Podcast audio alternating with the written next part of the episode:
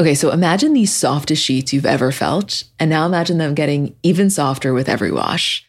Told you guys about this company before, but I'm going to tell you again. And I'm honestly not going to stop telling you because they are the best sheets on the market. In a recent customer survey, 96% said that Boll brand sheets get softer with every wash, which I didn't take that survey, but if I did, I would have been in the 96% because I am telling you, it's like you've tried them at first and you can't believe that they could get softer and then they just continually do. A lot of things I like about this company. First of all, they're made with the rarest 100% organic cotton and are completely free from toxins. Second of all, they're buttery soft, but also breathable. So they kind of work in any season. They have over 11,000 reviews, 30 night worry free guarantees. So you can wash, style, and sleep in their sheets for an entire month. And if you don't love them, you can send them right back. Their signature sheets come in 13 versatile colors in all sizes. So from twin up to California King. I have them in the color stone. I have the color mineral. I have waffle blanket. Like I got a lot of things from this company and everything is just quality. I so badly need you to try them so that you can understand what I mean. I'm telling you, I've gotten these as gifts for so many people and everyone I know is hooked. Sleep better at night with the softest sheets from Boll & Branch. Get 15% off your first order when you use promo code CBC at bollandbranch.com. That's Boll & Branch, B-O-L-L-A-N-D, branch.com, promo code is CBC. Exclusions apply. See site for details. Hi, guys. I'm Emma. And I'm Isabel. And welcome to another episode of Comments by Bravo. Hey, Is. Hi, Em. I want you to know that I waited 10 minutes before we started recording to watch the first seven minutes of the Salt Lake City episode that was released. Holy shit. First of all, major kudos for your willpower because based on the way that I reacted after watching the screener, I can't believe you waited this long. But I'm so glad you did because there's physically no way we could have avoided the conversation if you had watched it and waited to record. So I am just thrilled that you're here. I'm thrilled that everyone, if they want to, can see what I saw. And this is going to be like an epic season. Guys, holy shit. If you didn't see, go to bravotv.com because they basically released like an extended trailer. You just have to put in your email address to get it.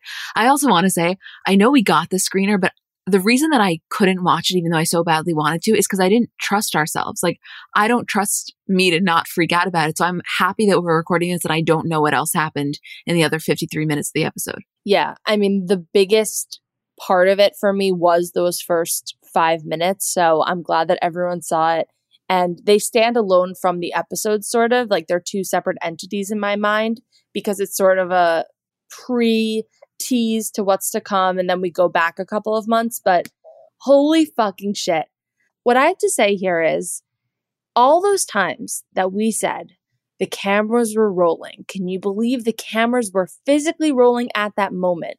Put aside all this Erika stuff. Like none of the cameras were rolling at the real moments. Yeah, we got to see the women reacting to the LA Times article dropping and all that is great. I'm not trying to undermine that. But the fact that we literally get to see Jen get the call, the look in her eyes, her getting off the bus, and she's in this outfit that has become so recognizable to me because I've seen the photos of her leaving the police station so many times. It was literally sent shivers down my spine. When she said to Whitney, Can you turn my mic off? I actually thought I was going to drop dead. And you're right. That outfit has become synonymous with her arrest. It's, it's right. It is. It is recognizable. It stands alone. It's just crazy. And to watch it knowing what's going through her head versus what those women sitting there who are basically clueless were probably thinking in the moment. They have no idea what's going on. We are watching as educated viewers knowing exactly what's going on. And this is only a small piece of it. We're, I think, going to get a lot more footage from that day because the cameras are in her face as this is going down. I want to say one quick thing. I know we aren't really going to talk about it because we want to wait until the episode actually premieres. But one thing that I saw in that extended cut that Bravo released when she's talking to Lisa about, you know, her relationship with Sharrieff, I was really surprised at the way that she presented herself in that confessional because I don't mean to give her too much credit. We saw literally three minutes, but I just have to say in that one clip, she was a little bit more introspective and self aware than I think I've ever seen her be in last season. I think we're just going to be surprised at every turn. And I love that. I love not being able to predict not only what's going to happen, but how everyone will react because I love when they go a little bit off brand and kind of keep us on our toes. God, what a time to be alive, you guys. What a time. I can't wait. Our Sundays are about to be stacked. Stacked. Also, the Winter House trailer premiered. Definitely not as action packed, but I can already tell this is the kind of show that I love. It's an easy watch. You don't have to be super engaged, but you can still appreciate the drama. It's a fun, hot cast. I'm into it already. Yeah, they're all hot. We kind of know most of them. I can't wait to see like Austin and Craig and how they all interact. It's just, it's a dream. But listen, as we talked about last week, they are starting to do more of these crossovers because I think that they realize that the audience responds well to it. And if you think about it, the entire premise of Watch What Happens are crossovers, not even only in the Bravo world. Like that's the beauty of it. They pair the most random people together and just see what happens. It's true. And that's the beauty of it is they already have this amazing talent and people that they know work really well on TV and have big followings and that the audience is already so interested in and also like engaged in their story and want to follow along. So then putting them in a different setting with other characters who have the same credentials, it's like a perfect storm and they don't need to find anybody else. It's just keep mixing them up. It's like they just need to keep, you know, shaking it up and they can never hire a new person again and they could have shows until the end of time. Until the end of time. Wait, can I tell you one complete side note, unrelated? Uh, what do you mean? Of course. I don't know where this was. I cannot even think. I, it may have been on TikTok, but I was watching something and it was showing the first season that Tinsley was on Housewives of New York. And it was basically just a compilation of all of the housewives at the time in their confessional explaining what they knew Tinsley Mortimer to be. Basically, of course, they've heard the name and kind of how they viewed her. And I have to tell you, when you go back and watch that and just hear the way that they spoke of her with this level of esteem, it is so different than I think the way she ended up exiting. It's so crazy to think about. I know. It's crazy how Housewives, the show, can completely change everything about you if you're coming in already as an established person. Like, I think any housewife that comes in as something leaves as something else, not always for better or for worse, just completely different. And it's because we're seeing a side of them and they're getting involved in things that we never would have known before. Like when you're just a known person, we don't know that much about you. We know what we know. But then you come on Housewives and it's like, okay, yeah, Lisa Rinna and Eileen Davidson were soap opera actresses. Yeah, Garcelle was in some of like the most iconic movies you know, we know them. We know Kyle Richards. She's a child actress. I know those are all Beverly Hills. That's just who I can think of. But Denise Richards, we know things about all these women. But now, post Housewives, our perception of them is completely different, even if they were only on for like a couple of seasons. Oh, beyond so. And you're right. Listen, that's why I always say you really have to go into it knowing that you may come out worse than you went going in. I'm not saying that happened to Tinsley necessarily, but you are making a very conscious decision that you're opening yourself up. So it's just wild. Even David Foster, who's like one of the most successful people in the music industry, the fact that he was on Housewives and even in his documentary, he said people will say, Oh, you're the guy from Real Housewives. He has written some of Celine Dion, Whitney Houston's biggest hits, and that's what people know about him. And also, what a lot of people base their opinion around is his short, short time on this show because we get to see him in his own home and not performing at the Grammys. Like, it's crazy. I mean, let me tell you something. Up until like two years ago, Gigi and Bella were not supermodels to me. They were Yolanda's daughters. Yeah. They were like coming home from volleyball practice and having a beautiful lunch in their Malibu home. You mean like four almonds? if you're lucky. Okay, are you ready to get into Beverly Hills? I am ready. It was a great episode. We're back at Kathy's. I liked this was a kind of a transitional one. So the entire episode wasn't dominated by the Erika Sutton thing. We got to experience other environments. We got a dinner at Garcelle's, which I obviously welcomed with open arms. So I thought it was a good balance. It was good. Nothing is going to be last week. And we all needed a little bit of relief. And this just felt like a good beat to be on at a certain point, it's like you obviously love the intensity, but I don't think that those episodes would stand out as intense if we didn't have some of these that were a little calmer. No, I feel like I still have a hangover from last week, and that's why I'm glad they took it easy on us, but it wasn't boring. Right. This thing with Erika and Sutton, you know, no matter whose side you're on, even if you think that Sutton's being a little bit annoying or not fully forthcoming, and maybe if you think that, you know, Erika can be a little harsh, I just think objectively, the way that Erika handled herself in this moment was just wrong. I know. I agree. Just like her vibe, her tone, the way she's speaking to people, even people who are maybe trying to help her, just everyone in the room, no one is safe. And she's just so angry. And it's a little bit sad and scary to watch her the way that she is being because it doesn't go away. It just keeps getting intensified. Yeah. And it's like, I keep trying to put myself in her shoes. And I think that I would be livid at Sutton as well. Like, even if you and I can sit here and logically understand where Sutton is coming from, Erika's not operating from a place of logic. She's terrified that everything is being picked up. She doesn't want these women to screw her over more than she's already being screwed over. Like, I get it. I can understand where she's coming from emotionally. But the way that she was speaking to Sutton in a way that I can only really equate to a mobster was just not it. Right. With the threatening and just the overall kind of trying to make her scared. That was her goal. It wasn't to get the point across. It wasn't to try and solve anything. It was to shut Sutton down in an unhealthy way and not just in an unhealthy way, but also with a group of women sitting there watching and cameras watching when you're already in a terrible situation. So it was a bad formula. And I'm glad that Sutton got up and left. And I was a little bit nervous that she was going to go back inside. And for the first time, I think ever, I really didn't want her to because it felt like it was over. And the only way that things could really die down is if she went home. Yeah. And honestly, I think that in the past, I've criticized Sutton for getting up. Not that I in general don't think that you're allowed to leave if a situation isn't serving you. But I think with her, she sometimes overdoes it. However, I completely agree. This was a situation where like she clearly felt as though her personal safety was being violated and there was just no reason to stay because the other thing is there was no resolve that was going to happen with Erika. And she said it right after Sutton left. She sat at that table and basically said, if you think I'm going to apologize for any single thing I just said or will say, you're dead wrong. Yeah. And Crystal brings that up at the very end of this episode. Like basically, we're all going to have to be okay with you guys just being cordial in the same room, not pretending to be friends, but also not making up. It's just never going to happen based on what both of you had told me.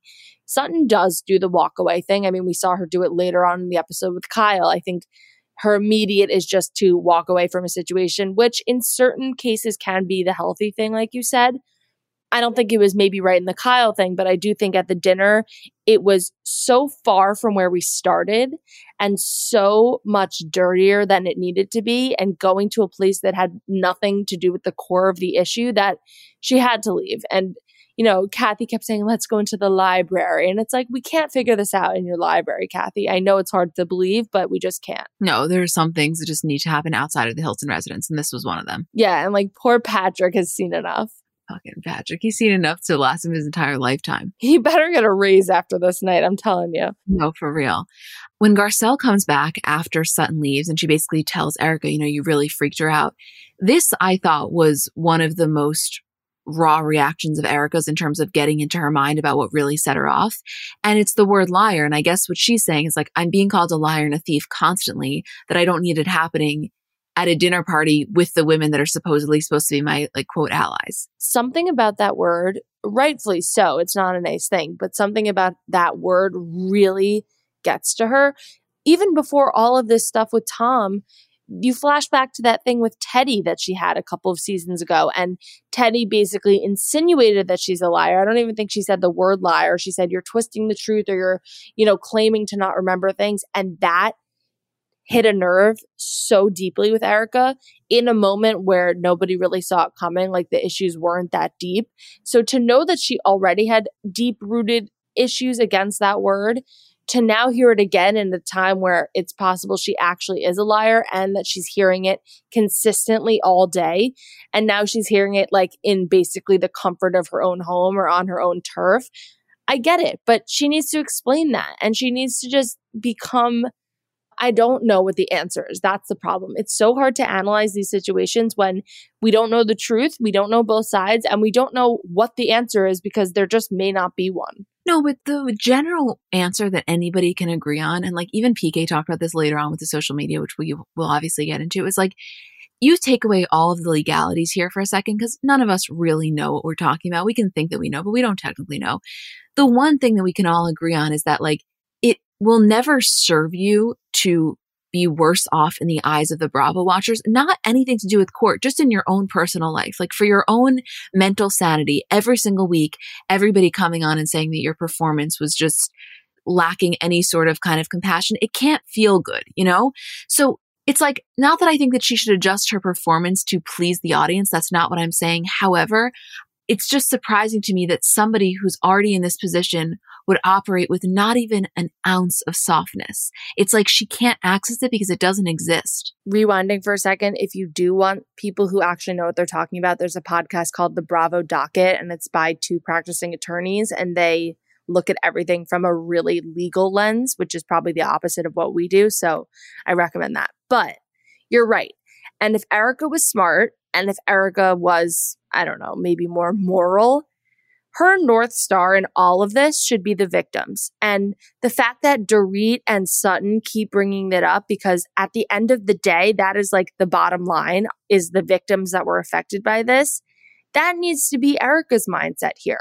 It needs to always come back to that. And it needs to always feel like her empathy and her pain is coming from of course, her own personal struggles, but what happened to the victims of the crime? Because at the end of the day, like that is it. That is the period at the end of the sentence. And if she used that as a way to guide her and felt really bad about that and used that to kind of guide her decisions, people might perceive her differently and she would come across completely differently. It just seems like that is overlooked in every single thing she says and every decision she makes, which of course leaves a terrible taste in everybody's mouth. Yeah, it's just abnormal to me that the only time the conversation of victims in general is brought up is when it's done so by another woman. Again, I don't expect that to be her sole focus here because this show is about her life.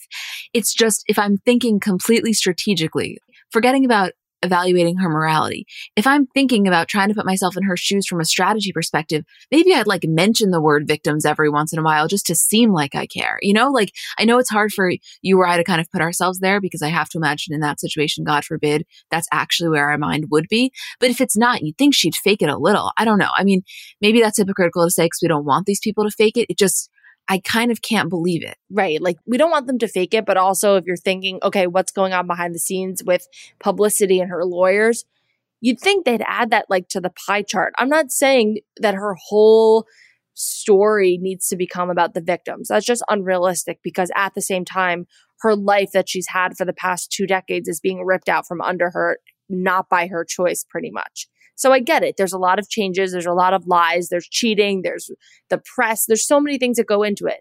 But if this was a pie chart, the sympathy for the victims could stand to be a little bigger. Yeah, no, no, that percentage is like fucking below the ground. It can't be a sliver. Oh, no, right now we are in the negatives. We need to at least get, you know, above the 10% mark. Yeah, like I it needs its own color on the color coded section. One thing that I wanted to say, you know how in the end of this episode when Erika's talking about the word liar being triggering for her, and Kathy said something kind of like, you know, liar, thief. She's listing other words that could have that same impact. Yeah. Okay. Last week, after the episode aired and after our podcast came out, Faces by Bravo posted a clip from last week's episode that I think all of us kind of glanced over where Kathy, in the midst of the fight, is saying, put yourself in Sutton's shoes. And it wasn't really clear if she was saying Sutton's or someone's. And so Faces by Bravo DM'd her and she confirmed that she was saying Sutton's. So the reason I say that is I know this was spread over the course of two episodes, but to me, that was like a check in the box for Kathy being a little bit more neutral because 10 minutes earlier, she's saying, put yourself in Sutton's shoes. It's not an easy spot to be in. And then later, she's understanding to Erika why the word liar could be triggering. So in terms of Kathy's stance on that, I appreciate she's coming from a relatively, I don't know if I want to say neutral place, but she's coming from a relatively unbiased place. Yes, to everything you said, but I also sort of have a hot take, which is that I still think she was saying someone's shoes. Like, I love her, but after just watching a, the way she uses social media, B, the way she kind of communicates, and C, just now feeling like I know her. There's a lot of things that have to go on between what she actually said, watching the clip, seeing it, opening the inbox, and also deciding what she's going to answer that could be lost in translation, not on purpose or anything like that, but just asking, Oh, did you say Sutton's or someone's? Like, I just think it's possible she still said, you know, you have to walk in someone else's shoes. I really do. I think it's a good answer. And I also think it's more indicative to where she stands now in the present moment than what she was actually saying at that dinner table. But I guess we'll see. They're filming the reunion when you guys are listening to this today, Friday. See, that's the thing. Regardless of what she actually said in the moment, it is very telling of where she stands now. And there's just no way that after all this stuff is coming out that Kathy Hilton is still taking the side of Erika. I just don't see it. Not that I think she's a huge Sutton fan, don't get me wrong. I don't think that she appreciates a lot of the way that Sutton operates, but I just don't foresee Kathy getting herself in the mix of all this stuff. She said something like, Yes, Sutton's a, a good old friend of mine, something ambiguous, sort of like that. I'll put the link in the description, but it is a, a good detail to have noticed though, because I remember hearing her say that in the moment and I was like, oh, good. Kathy's, you know, throwing herself in the mix up until this point. She was like in another world eating caviar pie. So I noticed the comment, but I did never thought she said Sutton's. Rinna at Garcelle's, let's talk about it. Okay, let's talk about it. This is just like kind of an unfortunate scene. I hate when we take two steps backwards. It's so frustrating. And it happened later on with Kyle and Garcelle as well.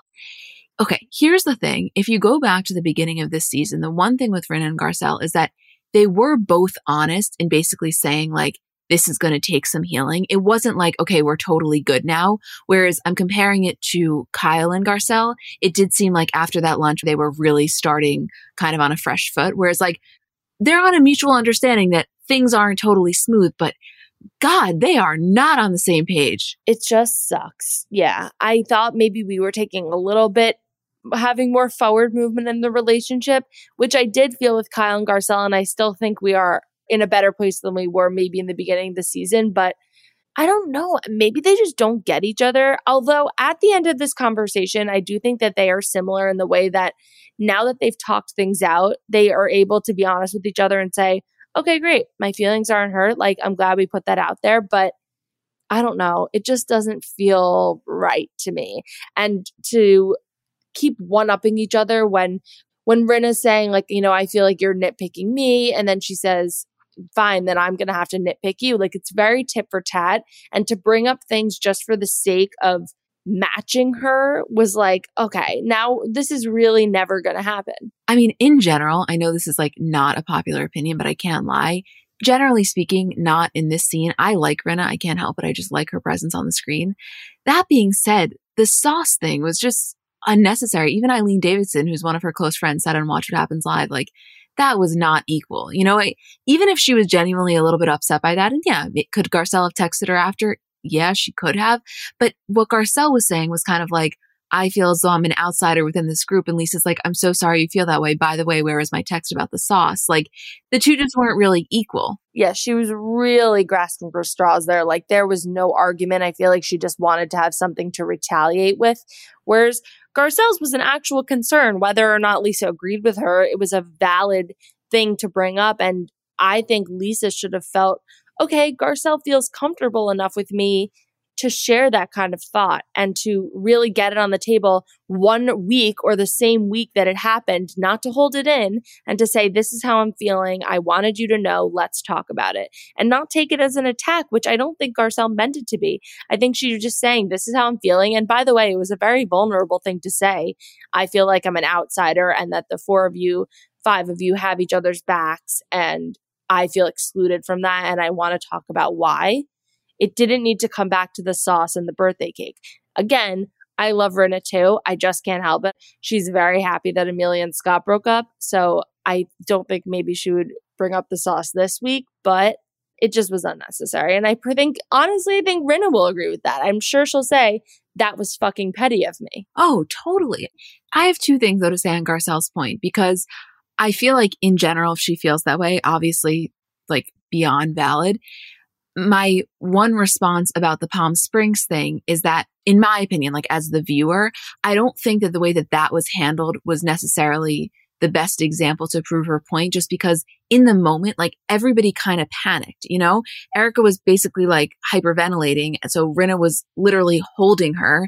And as we talked about when Erika went up to leave, they all kind of followed her out, not in a way to leave Garcelle. That was just the thing to do was Kyle's house. So I can completely understand where Garcelle is coming from. In my opinion, Palm Springs wasn't the best indicator of that, but that's just like my opinion. It doesn't have anything to do with her feelings. When you break down Palm Springs, it really was like every woman for themselves because Rinna has her own thing with Erika and wants to protect her and wants to comfort her and really wants to be there for her. We talked about this. It was Kyle's house. It would have been awkward if she didn't walk her out. Dorit was having some weird thing and kept bringing up, like, why would you say it if Erika asked you not to? And every minute they were like, Dorit, she never asked her to. Like, they weren't all in a group in the corner, like talking about it and ganging up or trying to make anyone feel excluded. It just sort of happened that way, which is a shitty excuse. And if you're sitting there as Garcelle in a really vulnerable moment, you're not thinking like that. But it also just happens to come from history. They've known each other longer. They've been through this before. They have, you know, sort of relationships within each other. And Garcelle and Sutton are also very close. You know, like Crystal and Kathy are also very close. Things like that sort of happen. Well, I have a question that I wanted to ask your opinion on, obviously what you guys thought as well. When Garcelle's saying this to Rinna, which again, I think was a very valid point, she says, I feel like, you know, me, Crystal and Sutton are kind of on the outskirts. And what's interesting is I wonder if Crystal would say that because I got the sense, especially later on, that Crystal doesn't really feel that way because I think if anything, she feels closer to Erika than she does to Sutton. Like I just think that she generally doesn't really like Sutton. And if anything, we see her bonding more one on one with Erika, which by association would make her more part of the Kyle Lisa crew. So I'm curious if that's Garcelle's interpretation of it or if Crystal would say the same thing. Yeah, I'm interested too because maybe if she feels like she's more somewhere in the middle, would she be able to agree with Garcelle? You're right. Think about the first couple of episodes. Like it was Sutton versus Crystal. So now for it to feel like, oh, they're like in the same side of the fence, you know, things change really quickly. And that just proves how quickly things can change and how often they're shifting like that. So maybe temporarily in the moment, or maybe in that small vacuum of Palm Springs, Garcelle felt that way. But who knows? Next week, it could be different. Yeah, I mean, Crystal and Sutton, just the way that they communicate is so polar opposite. I can't even really say anything to explain it well. Literally, like everything about their communication style, their style overall, but really how they communicate is opposite ends of the spectrum. And sometimes that can work and sometimes it doesn't.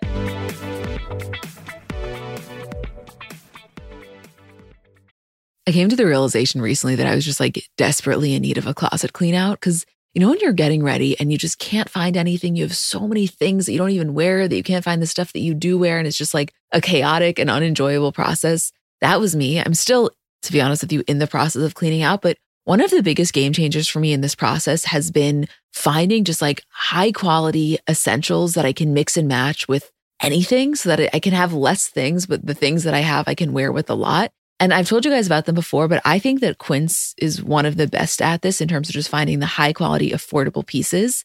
And they have a lot of really great sweaters. I love their Mongolian cashmere oversized boyfriend cardigans. I just find them to be so comfortable. I have them in a bunch of colors. They also have washable silk tops, which are amazing, like really easy, comfortable, high quality throw ons that you can wear for so many different occasions. And the best part is all Quince items are priced 50 to 80% less than similar brands. So the way that it works is by partnering directly with top factories, Quince cuts out the cost of the middleman and then passes that savings on to us, which is kind of like best case scenario for all involved. And Quince only works with factories that use safe, ethical, and responsible manufacturing practices and premium fabrics and finishes. So indulge in affordable luxury. Go to quince.com slash CBC for free shipping on your order and 365 day returns. That's Q-U-I-N-C-E dot com slash CBC to get free shipping and 365 day returns. Quince.com slash CBC.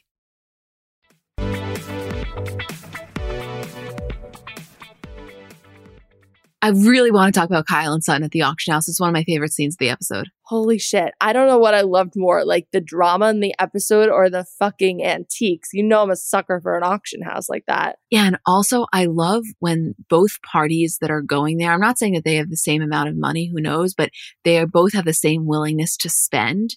And it just makes it significantly more fun. That's like the ultimate rich lady Beverly Hills like old money activity that you could do, I think. Yeah, you're going to the auction house before the stuff even hits the market. That that's like unheard of. To shop for like antiques and Rothschild's plateware. I, I, come on.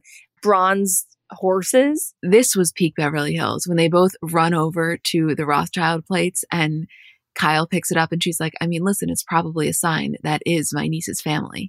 yeah, like, oh, of course it is. Like, of course it is. Yeah. Okay, in terms of this actual conversation, What did you think about it? Because for me, I guess the overarching statement I want to say is I genuinely believe that they are friends. And even though Sutton kind of lost it on Kyle for a second, I think that she genuinely does care for Kyle. Like you have to remember they also had the whole her renting Kyle's house thing. They have another relationship. It's not just this. And so I definitely don't think she was pleased with her based on the way that Erika went. However, to me, it didn't feel like, you know, two friends that had this tense meetup after an issue. I felt like these were two friends that are both committed to actually solving it. Right. That's, I think, what is missing from Sutton and Erika's argument is the actual wanting and caring about a friendship. They don't really care about mending it because there was nothing there to begin with and neither of them care to. You have to have an end goal to want to work through it and be passionate about it. And I think that's there. Not that their arguments are at all similar, but I could tell Sutton loves Kyle and values her friendship and she just doesn't want to be fighting, but she feels like they need to be you can't expect that it's going to be verbatim what she said to you at her house. That's just unrealistic. And also her feelings can change. But the overall gist of it, she wasn't being phony. She wasn't hiding it. And she asked some pressing questions. And to me, that seems like it should have been enough. This was honestly a scene though, like this particular one where I very much saw where both people were coming from. Like it, I wasn't watching it and being like, no, she is so right. I got it. I, I really understood both of their frustration. And, you know, let's also be honest about this. Like, Kyle has been there since the beginning. And I'm not saying she plays a producer role, but she has, just by nature of being on for so many seasons, a little bit of a producer mind.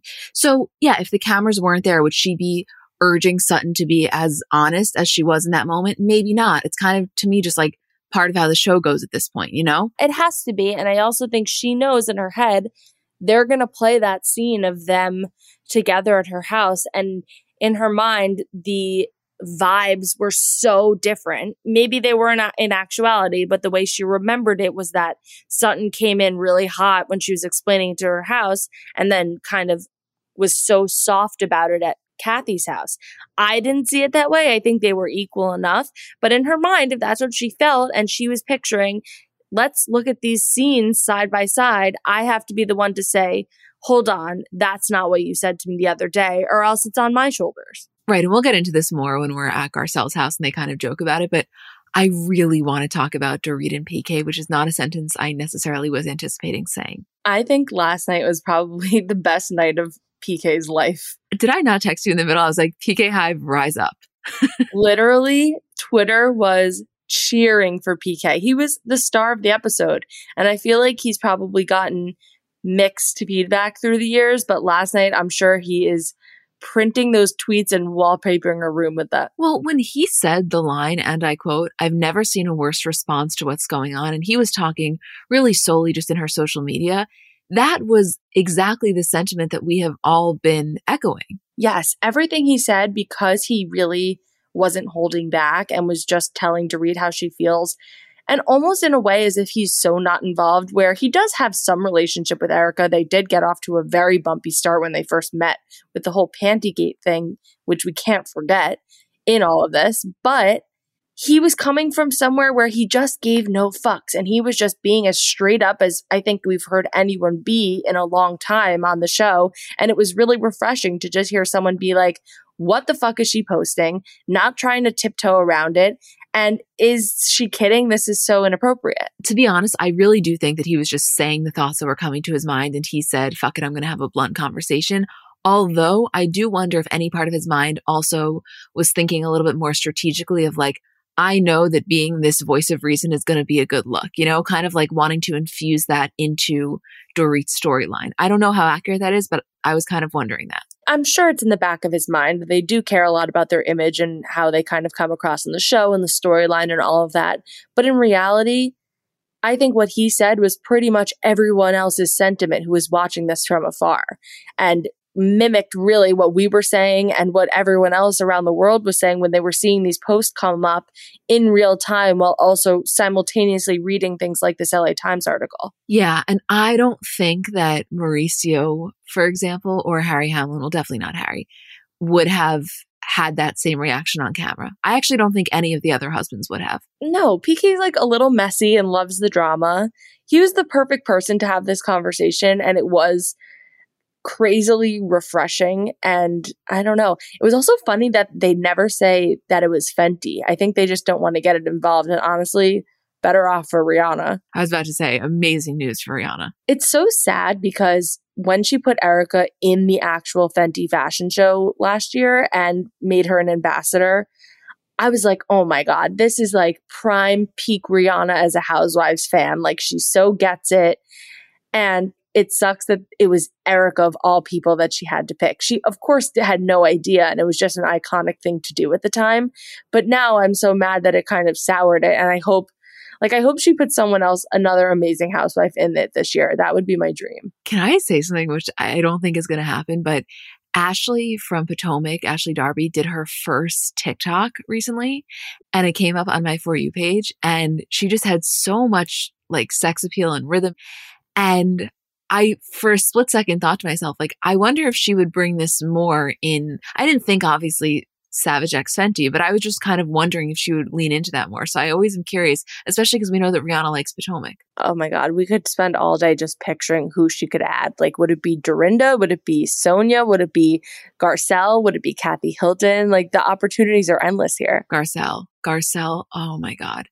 I posted that story on Bravo of saying that that red confessional look is in my top 10 of all time. And the engagement from that story, I feel like everybody just wanted to talk about it. I was just saying because it was a thought that came to my mind, but the amount of people in our DMs that were in such agreement was so amazing. When the pictures of her filming that first came up, everybody was just freaking out. If you saw her in that confessional and you love it, but you don't know why it looks familiar, it's because Ashley Graham wore it to the Vanity Fair after party a few years ago. Oh, of course she did. Yeah. okay shall we get into Garcelle's dinner? Yes. The way that I felt about this is that it was obviously such a beautiful gesture on Garcelle's part. One, the actual space was beautiful, but also, you know, this was really special to her. She wanted to share her culture with these women. And I felt badly because before they even walked in, you just knew that the awkwardness was naturally going to take away from like the potential magic of the evening. It's so sad because you could feel that everyone wanted to kind of get in, have the dinner, and get out. Nothing at all against Garcelle. I think they all wish it could have been a longer, fun evening where they were all getting along. But the minute that dinner was over and they were sitting down and they were all like, I think we're going to go just to get out before things took a turn. And, you know, you don't want that kind of vibe at your party. You want everyone to be enjoying each other and the company and the food. But I think this party went as smoothly as physically possible given the circumstances. Well, yeah. I mean, listen, the opposite of what went down in Kathy Hilton's house is just them straight up ignoring each other. And that's basically what they did. So Kyle was right at the end when they were talking about it. Like it was awkward. It's definitely not a sustainable dynamic, I would say. But I guess if you're choosing, like if you're Garcelle, if you're the host and you're trying to choose, would I rather a blow up or would I rather a little bit more of a standoffish vibe? It's kind of the lesser of two evils, but I don't know. Yeah, but she did a beautiful job. But you could just tell Erika was so fucking uncomfortable, more than Sutton even. Listen, in the moment, Erika wasn't necessarily reprimanded at Kathy Hilton's house. I think, you know, Kyle said something to her and Garcelle said something to her, but I would say generally everybody in the moment was kind of understanding. And I don't think it's far off to think that she hasn't seen most of them since then. And so in the moment, you're so fed up and you're so heated. And I think it was kind of like, what the fuck just happened there? You know, you walk in and reality hits and it's almost like embarrassing. That's what I was going to say. I think Erika probably felt a lot of embarrassment for the way that she acted and how things went down at Kathy's and also like for doing that at Kathy's house and during her party. How awkward was it when they were talking about Kyle's Gucci pants? Oh and, my God. Oh my God. And Erika's like, when? And Rinna's like, oh, you weren't there. You weren't invited. It was just like, oh my God, it's just salt in the wound. And like, I think Erika knew. At first, she was like, oh, wait, when did you wear those? Was I there for that? And then I think it slowly, they were trying to skirt around it. And then they're like, okay, it was at the time you weren't invited to Dorit's house. And everyone's like, well, there it is. it was going to come out. It was just, listen, the actual dinner was fine. Them sitting in that circle after was, it was just, you could cut the fucking tension with a knife. And I was so thrilled for them to leave. Even though I felt for Garcelle, I honestly think, and I would love to ask her this, like, I think she must have preferred that as opposed to just the awkwardness that was building. It was like just a sigh of relief, like get some of the tension out of here. It didn't matter which party left first, but someone had to go because them just sitting around staring at each other, at least when the food is coming and they're all sitting at the table, you can sort of avoid it. But when they're just sitting there twiddling their thumbs by the fireplace, it's like, okay, you know, someone's got to pull the plug first. You know how sometimes in episodes, like whatever franchise it is, whether they're out to eat at a restaurant or they're having a cooked meal at the house, whether it's the waiter or the chef, when they come in and they kind of interrupt, it can sometimes be amazing and it can sometimes be really annoying. Yeah, of course. The chef here, it was like the biggest blessing in the entire world because it was almost like this performance dinner that allowed it took away the pressure of the conversation I felt. It gave them almost common ground to like talk about the interesting food and what kind of foods that they like to just keep it surface level. And by the way, I did love Kyle's Gucci pants. It was worth the conversation at least. Oh yeah, of course. And I, I also loved that moment. Like as much as I cringed, I'm glad it happened. Yeah, I did too. You know, the one thing here at the end when Kyle is talking about saying things to people's faces and they kind of go back and forth and we figure it out, but this is what we were mentioning earlier with the Rinna thing. When Garcelle comes back at Kyle about, you know, it's triggering for her because of the not paying for the children's hospital. Again, like the most valid thing ever, if that's how she felt. I just was surprised because I really felt that that was so deeply buried. I know. I just think it was probably her only personal experience to bring up in saying, like, it's a little bit hypocritical of Kyle to say as soon as someone says something, you got to tell them and say it to their face. And I'd rather know what's being said behind my back. And Kyle's excuse is like, I think valid. It's all very situational, but I don't think that was an indication that Garcelle is actually still upset about it. Cause I think really in their heart of hearts, she's moved on and Kyle has moved on from it and they're in a much better place. I just think it sometimes sucks when you have to dig up old like wounds to make your point. That's what it was. It was not even that I felt like bad for Kyle. I felt bad for both of them. I felt bad for Garcelle that she had to relive it because I know how painful it was for her. And I felt bad for Kyle that after working through it for a moment, she felt as though she was on the defense. It ended up being fine. It was just like a little bit of an uncomfortable moment. But you know what? Maybe that's a good thing because they got through it. If you can make it through the uncomfortable moments, I think that's a good sign of your relationship. Right. Last thing I want to say here is this is kind of when Crystal is, I don't want to say the voice of reason, but she's like the biggest straight shooter in the entire group. And she's basically saying to Kyle, like, I know that in your dream world, they would get along. However, realistically, they're just not going to be friends, which in normal times, I'm so on her page. It's just that again, Kyle probably thinking in more of a producer role, like, how does that work? Because we can't have more dinners when Erika's on her phone every time Sutton speaks. It just, it doesn't work for the chemistry of the cast. Crystal, I think everyone still feels a little bit confused as to where she stands in all of this. She really is just taking a back seat and sort of observing and watching what's going on. And in this moment, she was sort of like bringing everyone back to reality, but also offering some insight into what she has heard personally from Erika in that don't expect that. I know exactly where her head's at and you guys are on completely different pages about who owes each other what and also what can be expected of each other. Right. Well, that's the thing. She did have that insight, which when she said it, I think everybody kind of took a step back because they didn't realize that she had that like intimate fitness class with her, whatever she did. So it wasn't like her just hypothesizing as to what Erika felt. She was like, no, I am telling you, this is verbatim what she said to me. I think it was also an important distinction to make that they're not being phony. It's not because they're not trying to pretend that they're friends. They're just being cordial. And those are two very different things because if Sutton came in and was trying to be her friend and say, Oh my God, you look so gorgeous, and just pretend like they weren't really hating each other at the moment, it would be phony. But because they are just acting cordial, not speaking to each other, and kind of agreeing to disagree and stay their separate ways, that's maybe better. But they don't need to try and be friends. No, but there's got to be middle ground because I don't consider what happened at Garcelle's to be cordial. It was like enemy territory. It was it was it was nonverbal enemies is what it was. Cordial is not Erika being on her phone in that way. Cordial is like they say hello, they don't sit next to each other. They don't bring anything up and they say goodbye when they leave. When Erika was saying, you know, I'm having more fun scrolling the New York Times, I wanted to be like, shut the fuck up. Right. I thought she was going to say like reading her own article about herself on the New York Times. I know, exactly. I was going to be like, well, be careful how far down you scroll. You never know what you're going to find. Not even that far down. Something about you is going to be on the top. yeah. So the one other thing that I know we don't normally talk about, but I guess we should maybe start watching the after shows. I guess if it's on a week that it's worth it. And this week when Sutton and Garcelle were talking about the dinner, Sutton makes a comment and she says, basically, I'm not going to say exactly what it was. However, in addition to Erika threatening me, she whispered something to me that was one of the most horrific things I've ever heard, and I'm not going to repeat it. I bet she'll say it at the reunion. Oh, listen, if she knows what's good for herself, she's saving that up. These after shows are very interesting. I've been watching pieces of them, but they're almost like mini reunions, but it's just two of them speaking at a time. And it's usually two that are getting along in the moment. So it's almost like they're debriefing it afterwards. And they usually add like small tidbits, but it's nothing like a reunion. And they're filming this reunion tomorrow. And Andy posted, did you see? Him like rewatching the season and he had I could see on his table he had like an article about Erika and Tom that he was reading, I'm sure. I can't wait. No, like we're not ready. We're not ready. We're going to get Erika sat down and all the questions like are going to be asked her. Guys, I'm just so grateful that we all have each other for this because we're going to need to brace ourselves. Oh, it's going to be so good.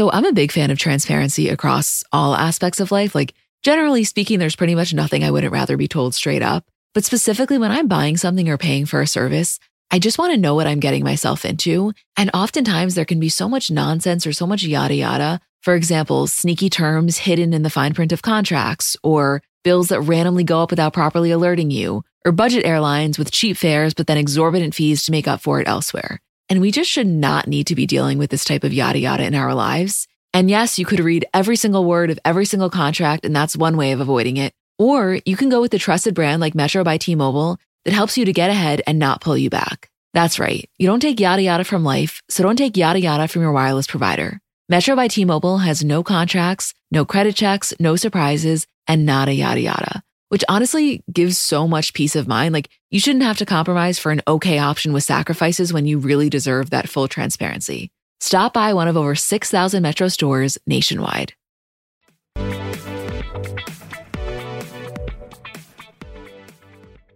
I know that our journey with Mia, or I guess I should say mine, hasn't been so consistent because I loved her coming in. Then I was kind of questioning what was going on here. I think I was a little bit frustrated with some of the instigation.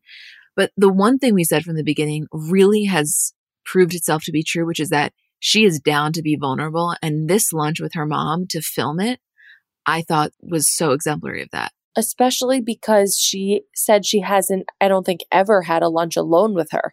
I think it's vulnerable at the very least when housewives let their parents and extended family come on the show and talk about their issues and their relationships. So then for something like this, that's like a big life moment. I mean, wow. Honestly, it just really helps us to understand her on such a deeper level. By the way, like vulnerable of the mom as well. Yeah. I couldn't tell though if like certain things in the conversation would have gone differently if the cameras aren't rolling. I think that's probably true all of the time. So it is a choice that Mia has to make to film it and show people this, which is like a, I think, relatable and such an honest thing to do. But also, does that steer the direction of the conversation and how comfortable her mom feels on camera? Well, there's a part of me, I know this may seem really counterintuitive. There's a part of me that thinks that for Mia's sake, having the cameras there actually served as a form of emotional safety because potentially it couldn't go as deep as she may have said that she wanted to, but was afraid to. Yeah, that's fair. I don't know. I mean, I'm obviously just hypothesizing, but that was my first thought. Yeah. Okay. Wendy and Eddie, I've been waiting for this conversation. I've been waiting for this one. I have. Turn it up. Say what you want about Wendy. Like, we have definitely at times called her out on things. I think recently we've definitely been more on her side. I really genuinely could tell when she's talking to Eddie here, it's no bullshit in the sense of at times you see her putting on kind of a stronger edge because I think that just comes from how pissed she is as Gizelle. She was really hurt by this. Like them sitting in that bedroom and her talking to Eddie, you could really feel the pain. Completely. And you could feel that she wasn't viewing this just as petty drama. She was personally deeply offended that they would bring this up and come at her in this way and also involve her husband. That's what we have to remember here. The person that she probably loves the most in this world, they've sacrificed so much to be together. They're dragging him into this. It's not just that her feelings are hurt and she's going to him to vent. This is about him. And this is some drama that because she joined the show and is friends with these women, in a way, she might feel like I'm bringing this on to him and I'm bringing this publicity and putting it on a TV show. Like there's definitely a little bit of guilt associated there, but also just how much it's hurting both of their feelings and perpetuating a rumor that already stings. Honestly, this is something I think about constantly with housewives, not just with their husbands, also, you know, with family members and they bring on their kids and then the kids are getting made fun of online or whatever it is. I always wonder where the guilt, if it ever does play into all of this, because I have to imagine that has to be present on some level. It has to be because I even remember when Teresa and Joe were going through all their shit. Like Joe was saying, if we were never on Housewives, you know, we would never have been caught. It would put a spotlight on us and then it sent them to jail. And granted, these are like very, very different examples, but it does go to show you like there has to be some guilt element when bad things happen or when things are printed and it's exposed in the spotlight or just because they're on the show drama is made up or cultivated because of it like there's guilt to the, towards the family and it sucks. The thing that i would wonder like if i was trying to look at this a little less emotionally and a little bit more like logically is they probably weigh it out of like okay well what is the benefit versus the cost? Because realistically the exposure, not, I'm not just talking about the salary because she's only a, season two housewife. I can't imagine she's making that much comparatively speaking to like Karen or a NeNe Leakes type salary, Ramona. But, you know, the exposure and the opportunities that you get from being on this type of show, I'm sure if you're looking at your household strictly from a financial perspective, it may be worth it. You know, like I don't know. These are all conversations that I have to imagine married couples have. Right. Like someone like bethany when her daughter maybe is struggling with like having paparazzi or her parents' divorce has always been a top headline and probably will be until forever. Does that get outweighed by Bethany saying, Well, we're able to live this lifestyle? I sold my liquor brand for $120 million because of this show. So you got to take the good with the bad. I mean, not everyone gets that much of a benefit, but still, there's always going to be a give and take. Right. And the other thing that I remind myself is that, like, you don't go on a reality show, specifically a Bravo reality show, unless you are on some level fame hungry. It's just a fact. Yes, for sure.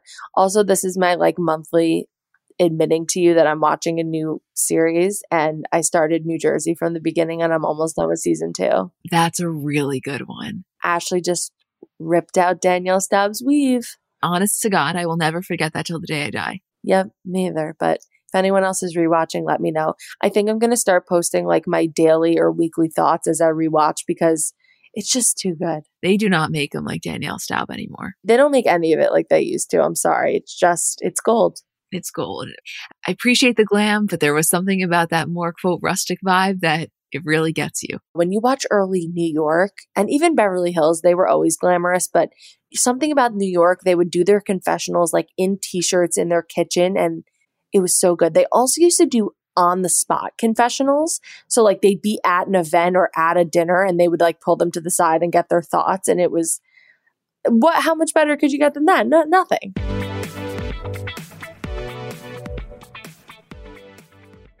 The national sales event is on at your Toyota dealer, making now the perfect time to get a great deal on a dependable new car, like a legendary Camry Built for performance and available with all wheel drive, you can count on your new Camry to get anywhere you need to go. And with available features like heated seats and a multimedia touchscreen, you can stay connected in comfort and style. Or check out an affordable and reliable Corolla with a trim for every lifestyle. From the hip and agile sedan to the sporty hatchback, there's a dependable Corolla built just for you.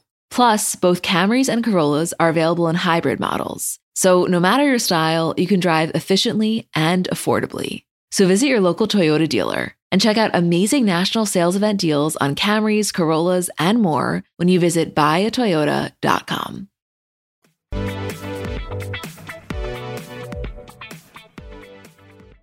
Okay, so Robin and Gizelle recording this podcast.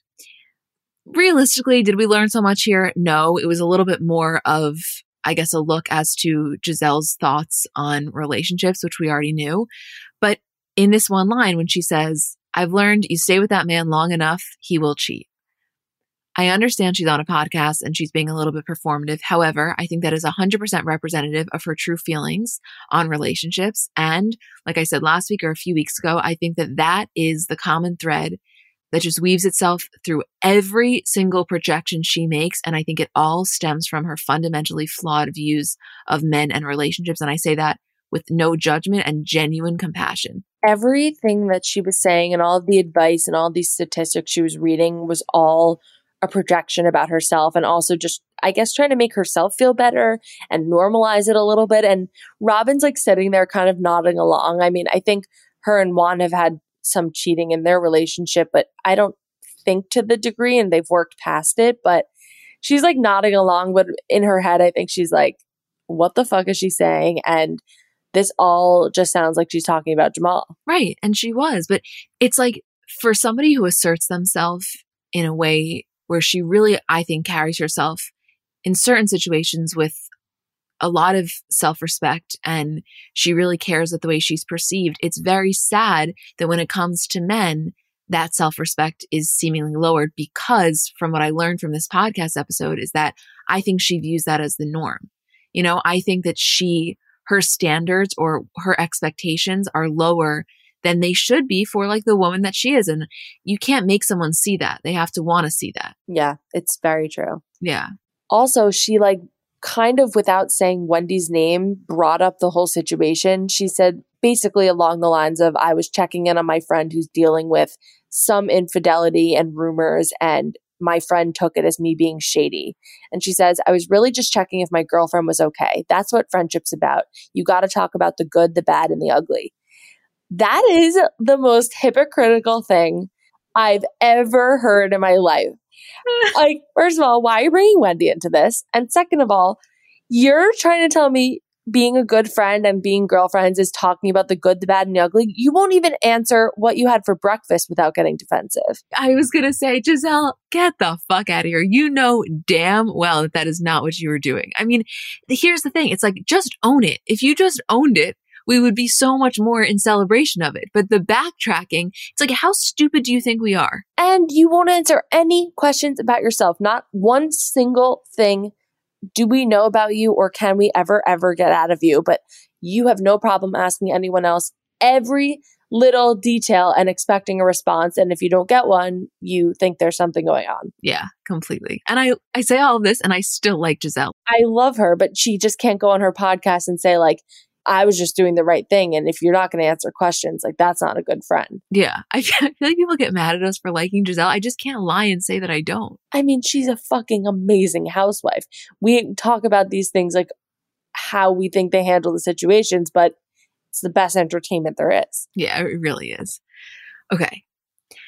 I don't necessarily want to be talking about Michael Darby, but it was a scene and I would quickly like to discuss it more so because I have a little bit of frustration that I think this is a safe place to voice. I mean, no one ever wants to talk about Michael Darby, but here we are. When they are in the car on the way to the doctor and he says to Ashley, and I quote, and you're quickly getting back into shape, which is great for me. And you certainly don't look like you're overweight in any way, shape, or form. I find you very attractive. I don't know where to begin. I'm going to tell you right now, again, I will acknowledge that this is maybe a projection. I had a visceral reaction to this because I think I have spent a lot of time in my life thinking about how I ideally want to end up with a partner where the comfort level is just so superior and that I never get the sense that like my outward appearance is the first thing on their mind in a way, especially at a time after I just fucking gave birth to a child. And so this was like my worst nightmare of what I could experience happening in front of me, happening from the mouth of a man that we already know is so disgusting. It also just gets worse and worse as he keeps talking. Like first he says, and you're quickly getting back into shape, which on its own, not great. But if they were saying, you know, I'm working out really hard, he could say that fine. But then when, as soon as he says, which is great for me, I was like, oh, hell fucking no, you are not going there. And then it just gets worse. And saying, you know, you don't look like you're overweight and I find you very attractive. I'm like, this is a joke, right? How is she down for this? It's so upsetting. I think Ashley is great. Like, I genuinely love her. I think she's funny. She has so many great qualities and she's with this asshole that even at times when he's trying to build her up, he can't do so without just sounding like such a raging misogynist. She's such a catch. We always talk about she's in a weird way so emotionally intelligent. But then when it comes to her marriage and this whole relationship with Michael, it's like she's a completely different person. And I don't know what it is. I think having the kids has only complicated it more, of course, but it's just, it really fucking sucks because he will never be likable based on what he's done in the past, but he just continues to dig his grave deeper and deeper. No, it's like he looked up, you know, what can I do to make sure the audience never gets on board with me? What have I not done yet that I can add to the list that people will just fucking hate me? Right. Like, let me give her a compliment wrapped in a little bit of body shaming. Just a little, I think goes a lot. And also, by the way, I have to make one comment. When they're at the massage therapist for the baby, like, I don't have kids, but I can imagine that if you do, you want to pretty much interrogate anybody who's putting their hands on them. So I get it. I very much understand wanting to ask that person a million questions. I don't think any level of questioning of somebody that's about to work on your child is too much. That being said, you can ask any question you want and do so in a non condescending way. So if you're going to ask this woman questions in an almost interrogational style, you then need to give her the chance to respond.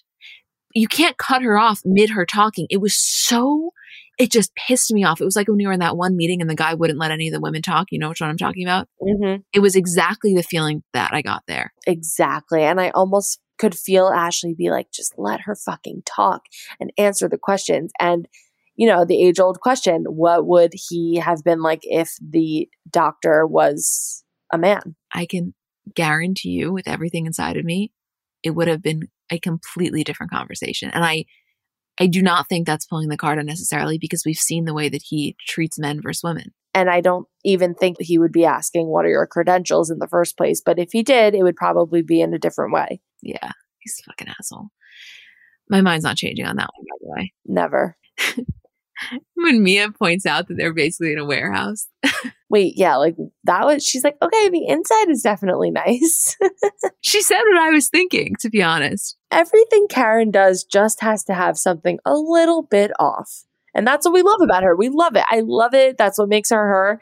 And you just have to laugh sometimes. Let us not forget the wig party at the strip mall. Similar vibe.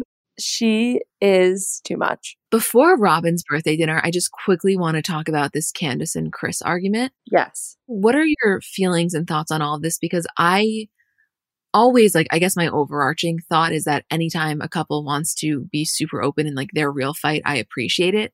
That being said, I found myself getting a little bit uncomfortable because I could tell there was like genuine upset on both sides. I feel like it always gets messy when they get involved in each other's business, but someone is like the star of the show. It's never a good formula, as smart as it feels in the beginning. I just really like them together. And I think that they are actually good communicators, although it doesn't sometimes seem like it. But you're right. Like they have the conversations. It's not being built up. Like they sit down and they talk about shit. And this is only what we're seeing on camera. So I'm sure there's even more going on. I don't really know. Like I just think it felt pretty normal, don't you? Yeah, no, it felt normal. I mean, couples fight, obviously. It's just that I could tell that they both, but specifically Candiace, she wanted to be open about it, but you could also tell she was not necessarily happy that this was happening on camera. Yeah. I think also, again, like I said, because she probably feels like a little bit guilty. Like this is her career. Does she feel like she's outshining him and not letting him do his thing? And also, maybe his thing is taking up too much time. Like, I don't know. There's definitely like a power struggle going on because it complicates things when you are sort of the boss. It's the kind of thing, though, where how can you know how it's going to go until you actually jump into it? You know, you can have it on paper one way, but I think they're just actively figuring it out. Right. I think they're just in the beginning stages and that they will figure it out. Yeah. Okay. At Robin's birthday dinner, let's just get right to it. The real thing is this Ashley Candiace situation. They fucking hate each other. And that's it. Like we keep saying it. And okay, you know we were saying Sutton and Erika weren't cordial? I think Candiace and Ashley have done a good job so far up until this point and a few other like moments that they've slipped up of being cordial.